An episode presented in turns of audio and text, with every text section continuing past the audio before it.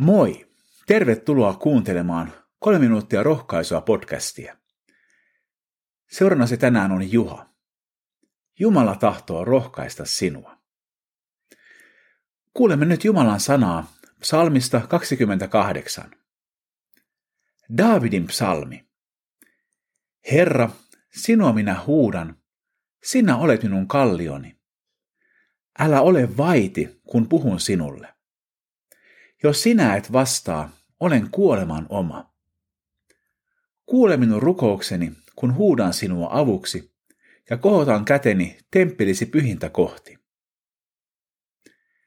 Se, mihin me hädän hetkellä turvaamme, on meidän Jumalamme. David kääntyy Jumalan puoleen.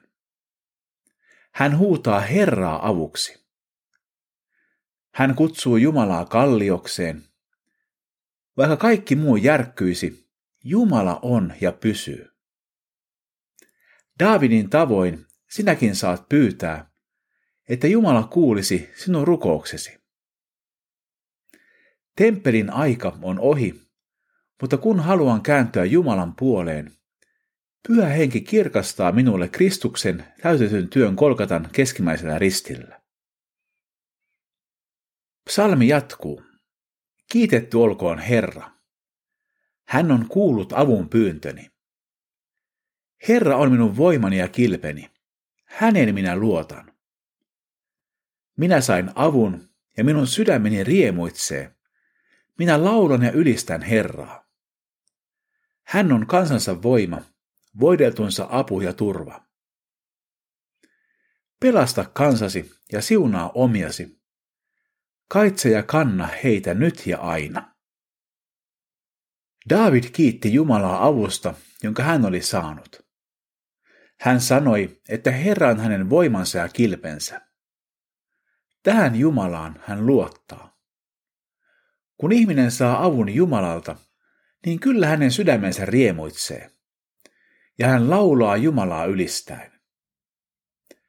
Toivon, että tämä olisi myös meille tavallinen kokemus. Edelleenkin Herra on kansansa voima.